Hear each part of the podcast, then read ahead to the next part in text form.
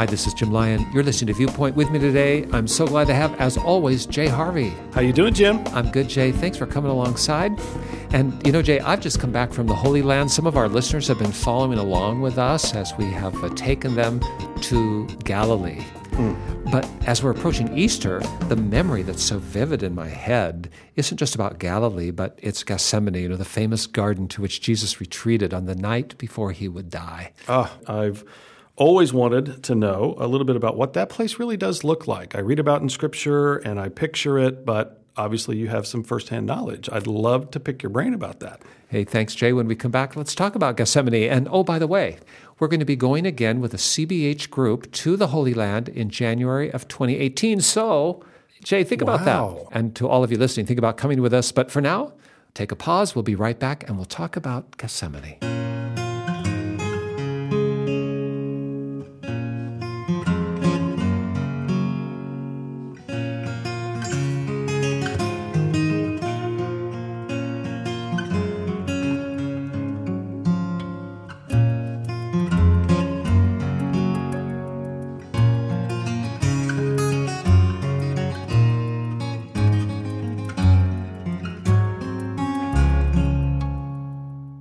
As you're listening to Viewpoint today, you may have a thought or a question or a comment you want to share, and we want you to know we are always glad to hear from you 24 hours a day and seven days a week. Just give us a call. This is the number toll free 1 800 757 VIEW. That's 1 800 757 8439. Wherever you are in the world, give us a call. I'll give you the number again at the end of the broadcast, but for now, Gethsemane. Jay, as we were talking about, I've just come back from Gethsemane, and it's actually a real place. Gethsemane is a word uh, derived from the ancient Aramaic language. That's the language of Jesus, and it actually literally means olive press. That is so fascinating. And uh, Gethsemane is a place where olive trees grow and there is a garden of Gethsemane, a garden, a space, a grove, a kind of retreat, uh, a place outside the city walls of Jesus' time where there were these olive trees growing on the Mount of olives. well, you know, there you think go. Think about that. We've heard about the Mount of Olives. Well, it's called that because it's a mountain and it was covered in Jesus' day with olive trees. Now, not so many olive trees still surviving, but there is a place down at the foot of the mountain where there are still some ancient olive trees. And this is the thing that just is so vivid in my memory, having just returned from there. The city of Jerusalem is built on a hill, and there's still an ancient walled city of Jerusalem. And you can leave that walled city and you go down through the valley of the brook Kidron, mm-hmm. which is a little stream, mm-hmm. cuts through, makes a ravine. You come down off the city walls, down the steep ravine, and then you come up the other side, which is the Mount of Olives. But before you get to the top, down there at the bottom, down near the brook, there are these ancient olive trees. Is this the place to which Jesus went, famously told in the scripture, to that Gethsemane? Was it a little different part of the mountain? Not so certain. But we do know this. Some of the olive trees there on the side of the Mount of Olives down there near the foot of the mountain, some of those trees are over 2,000 years old. Wow. Did Jesus walk by them? Did he pray there? Did he stop there? Was that where he was arrested? I don't know. But if he didn't go by that tree, he went by some just like that one. Exactly. that is so exciting. I mean, it's so amazing to see it. And when you see an olive tree, have you ever seen an olive tree? I have not. Not no, I have not. I mean, seen an olive? I've seen an olive. okay, God, I've seen so we, many of olives. You know, we, we get olives and we see them in cans, and you know, but an olive tree is a really interesting kind of tree because it's all gnarly and mm-hmm. it's got all kinds of kind of gnarly branches. It's the stuff that you'd see in a a film that's kind of spooky a little right. bit. I mean, that's just the nature right. of it, the form of it. And these trees, especially these old ones that are hundreds of years old and sometimes a thousand or two thousand years old, I mean, they've got layer upon layer of gnarled trunk and little branches that curve out like hands. And mm. each of the hands has some leaves and things, and the olives grow in that. As you get to that place, you can imagine a city as it's become night, and across the valley, the city still has some flickering light. Maybe you hear the sound of voices far away in a world without soundproof rooms, and you've retreated to a place where it's quiet. And the sky is dark, and the stars are out, and the shadows against the evening sky, maybe the moonlight is shining, and the shadows are these kind of grotesque forms hmm. of the olive trees. So what I'm hearing you say, if if I'm not mistaken, is when we read in Scripture and it says that Jesus went to the garden to pray, this was not a maybe at night it wasn't such a pleasant place. Maybe it was a little spooky. Maybe it was extra dark. Maybe this was not what we would normally picture as just any old garden. Well, I think when we use the term Garden of Gethsemane, when we say garden, we see rows of flowers planted neatly and all kinds of sweet aromas. I don't think it was necessarily scary because it's an ordinary part of life in that part of the world, these olive groves. And they're beautiful in their own way. But it has character, it has a little bit of drama about it. And it's a wonderful chance for anyone to go there and actually sit in those trees and imagine what that was like. But as we describe all that, why don't we go straightway to the text? Because the story is told in the scripture and it kind of sets the stage. And I know it's open right there before you, Jace. Yes. Let's start in Matthew chapter 26, beginning with verse 36. Jesus has just had his disciples for a holiday dinner. It's the Passover feast, it's the famous Last Supper. He has shared the cup and broken the bread, he has washed their feet. They don't understand how events are moving so rapidly. He does.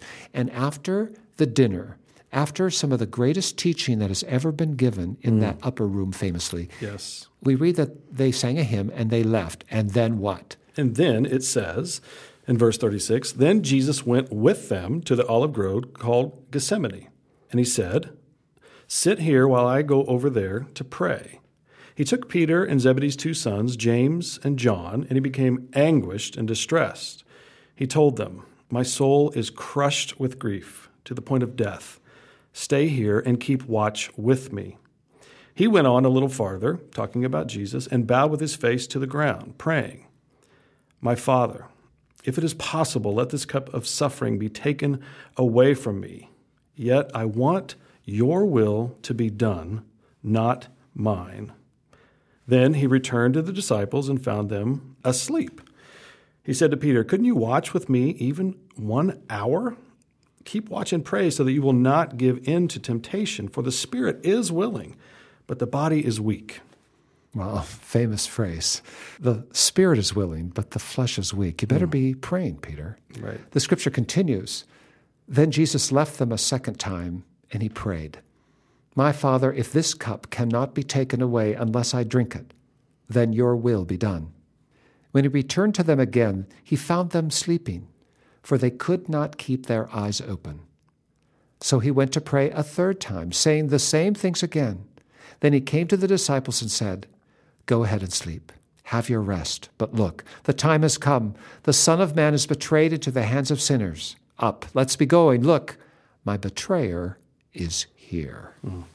I mean, in just those five paragraphs, we have the story of the ages. Yes. When we come back, Jay, let's unpack that a little bit and see what lessons we could learn from Gethsemane long ago for the Gethsemanes of our time.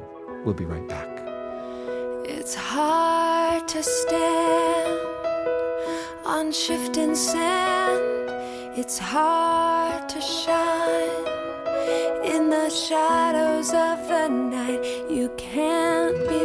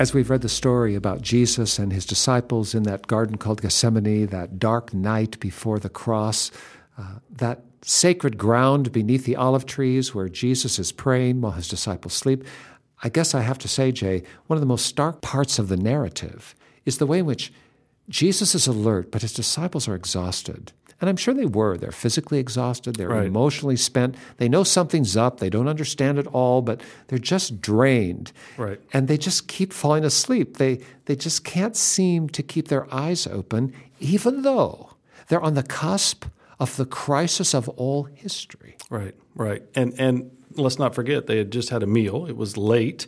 They didn't know exactly what was about to happen, but still you would think that they've been with Jesus. They know something is about to happen, and yet even though they try, they could not stay awake. And I guess that's a marker for all of us because in life, uh, things flow that way. Uh, sometimes we are oblivious to the crisis all around us. Uh, we are not in tune with just how dramatic or how important the next moment might be, and we just fall asleep. And all of us know you have to sleep. You need a good night's rest. You need to take care of yourself. Sleep is a gift from God. It's a way in which we are physically and emotionally and mentally and I think spiritually refreshed. All of that is fine. Right. But we also need to tune our hearts to be able to anticipate the moment. And in this case, the disciples are somehow a little bit out of touch with what's going on. Mm-hmm. But Jesus is right in the moment. Right. Jesus has to be exhausted too. This is the guy who knows what's going to happen. He understands his life hangs in the balance. He knows it's going to hurt. It's going to hurt bad. Mm-hmm. He knows he's going to be put under tremendous physical strain as well as every other kind, but he's awake. And actually, his knowledge of what is to be is what keeps him awake. And why is he awake? What's he doing? He's praying. Mm-hmm. He's praying, and and he does know what is at stake as well. And I believe when we think about sleep and we think about prayer and we think about the spirit is willing but the flesh is weak, so often there are times that we do have this knowledge. We do know that we should be more alert. We should be praying. However, the sleeping or the avoiding or the changing of the subject or the acting like nothing is wrong becomes our defense. And, and we forget that prayer is a gift from God. It is, it is something that is there for us to access, even when we are fearful, uh, not knowing the future, uh, knowing that maybe something bad is about to happen if we're aware to our surroundings. But that doesn't mean we shouldn't pray. We, we can't just close our eyes and pretend that something is you know going to turn out okay when God is calling us to pray. We need to trust God in that way and pour out our hearts to him like Jesus did. And that's another thing that just jumps off the page of me. Jesus is praying. Wait a minute. Jesus. Right. Jesus, the very person of God in human form. The guy who said, When you see me, you see the Father. Hmm. The one that the scripture tells us is the exact representation of God in human form. The Word, the very ideas of God become flesh dwelling among us. I mean, if that guy needs to pray, I probably need to do that. Yeah, there's- there must be something to that prayer thing then. That's right. I mean, and actually, I think we sometimes talk about prayer as if it's some kind of exercise or ritual. But there is a mysterious supernatural power to prayer. Never underestimate the fact that prayer works and moves and changes outcomes and prepares and empowers in ways we cannot understand. We don't know how it works, we don't know why it works. What we do know is it's necessary to work. And Jesus got that. And we better get that too. Amen. And in the most desperate moments of his own walk in this world, Jesus is not sleeping, he is praying. Mm-hmm. And that's a lesson that we must not forget. And as Easter is coming up and we think about all the joy and wonder of the resurrection, when we think about all the blessing and promise of new life in Christ, when we think about the ways in which God works for good in this world, all of that is worth celebrating. But all of that is hinged in some mysterious way hmm. on the prayer of Jesus in that garden. That's right.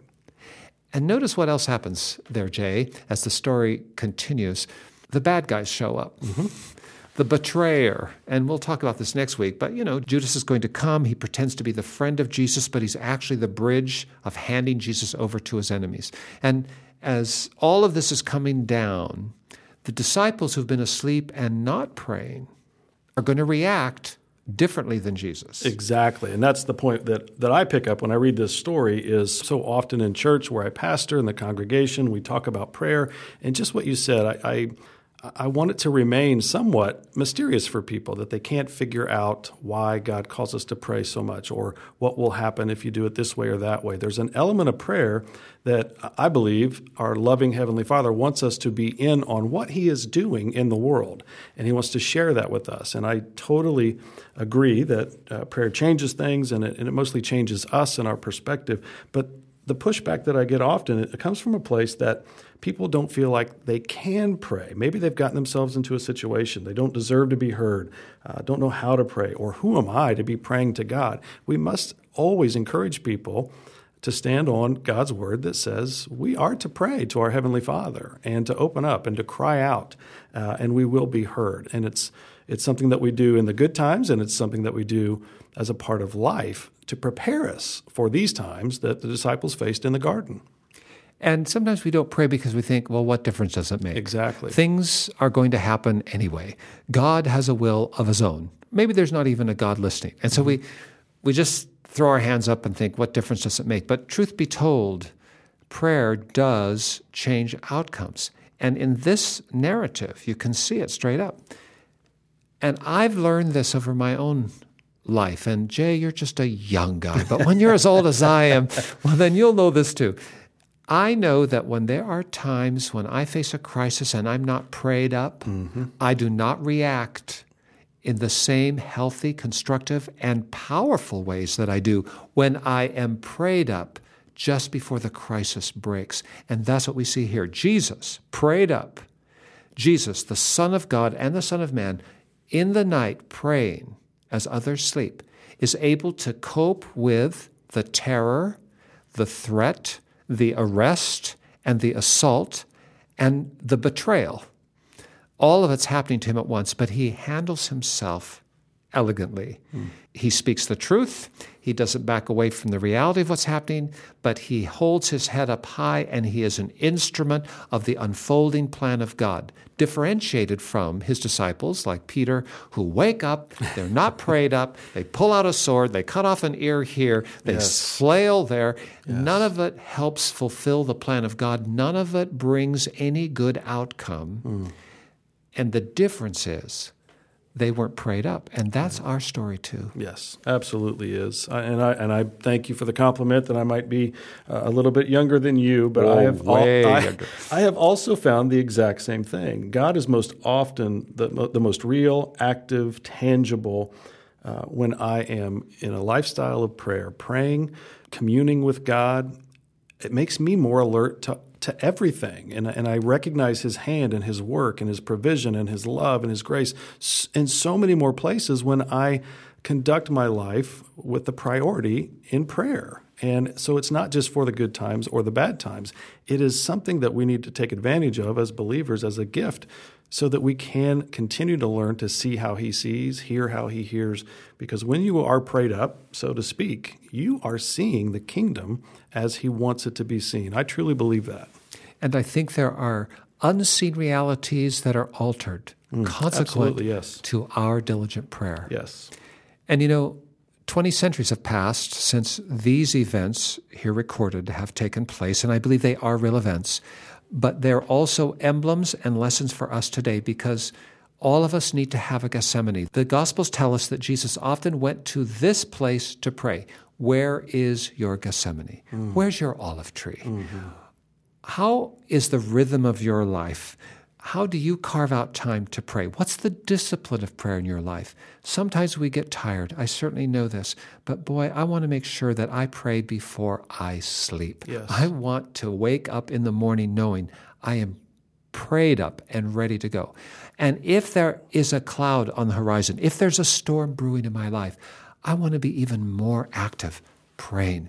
Because after all else is said and done, we cannot control our world but we can, by prayer, mm-hmm. work with heaven mm-hmm. to see heaven's ends achieved. And in the end, we'll land better, and so will the world around us. This is today's lesson from Gethsemane. Mm. Now, as you're thinking about Easter coming up, it's just a few weeks away, as we're marching towards the spring of the year here in the northern hemisphere, at least, as the seasons are changing, even in the southern hemisphere. Maybe it's a good time just to stop and think I need to be busy praying. How to get started? I know. Why don't you pray with us right now? You may not have experience praying, you may not think you know how, but it's real easy. All you have to do is address God and share your thoughts with Him, and then take a moment and listen back. Try it with us. Our Father, we're so thankful today that you hear us, that you know us. You can see the horizon, you see blue sky, and you see storm clouds. You know just exactly into the direction we're walking and what we will face when we can't see it. For these reasons, Lord, and more, we want to be people of prayer. I need, Lord, to be disciplined in my prayers, mm. and so do all those who are listening to me. I pray, Lord, that we'll all be able to identify that Gethsemane, that garden, that space in our house, that space in our backyard, that place where we go, that moment that's a part of our ordinary routine where we take time to speak to and to hear from you. And Lord, I pray that you'll especially keep us alert if there is a storm cloud brewing, because we know that the enemy of our souls doesn't rest when good things are sent our way. And so I pray, Lord, that we'll be alert, especially in those times of crisis, but that every day we'll be in sweet communication with you by prayer. I ask, Lord, that the Holy Spirit will inspire us, lead us, define us, and empower us in our prayers. And I pray for all who are praying with us right now that they will experience within the next seven days the wonder and the blessing of prayers offered now. And we pray in Jesus' name. Amen. Amen.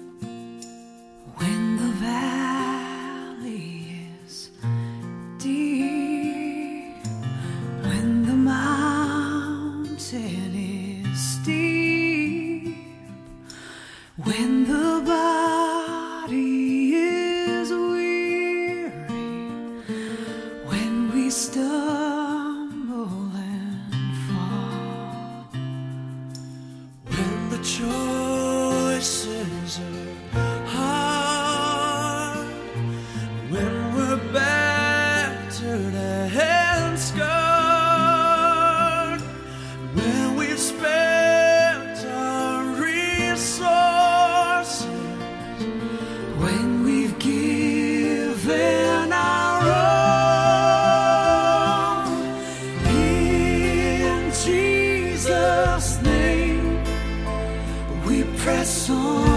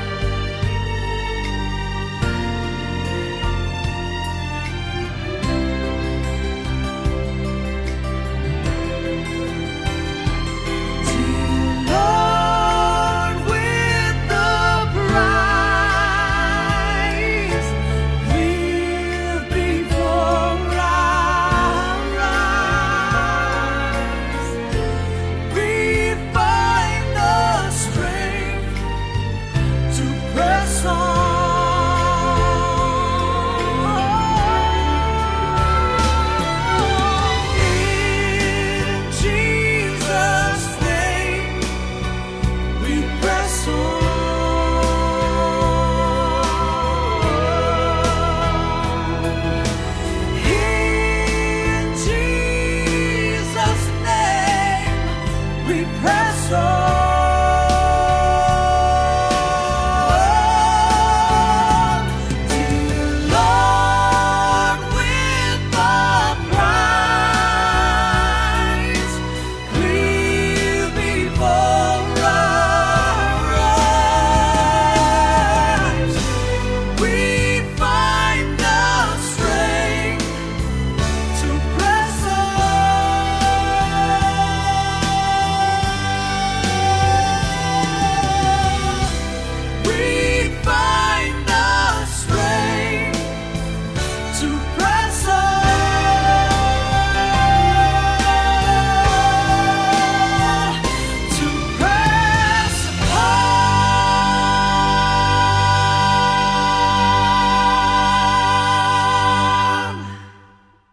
If you'd like to know more about how you can speak to God, how you can relate to God, how you can follow in the footsteps of Jesus, if you'd like to know more about the story of Gethsemane or anything else in this life or in the scripture, well, give us a call.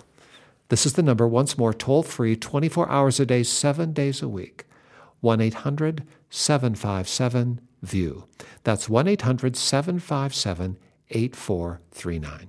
And Jay, if someone did want to call us up, they could go online. What's that web address? Jim, that would be cbhviewpoint.org. CBH, Christians Broadcasting Hope. That's who we are. CBHviewpoint.org. You can read about the ministry there. You can actually see some photographs of the Gethsemane as it remains today, and you can send us an email, and we will reply. At the last, if you prefer, just send me a letter. Address it to Jim Lyon, Viewpoint, Post Office Box 2420, Anderson, Indiana 46018, USA. But whether you call us on the phone, whether you go online, or whether you just send a letter by post, let us hear from you this week. Jay, always glad to be with you. It's great to be here. And we thank you for joining us today. Also, we hope you'll be with us again next week as we go back to Gethsemane because there's more story to tell, there's more life to live, there's more truth to know. Until then, for all of us at the Viewpoint team, for all of us at Church of God Ministries, which is the host of our broadcast, this is Jim Lyon. Stay tuned.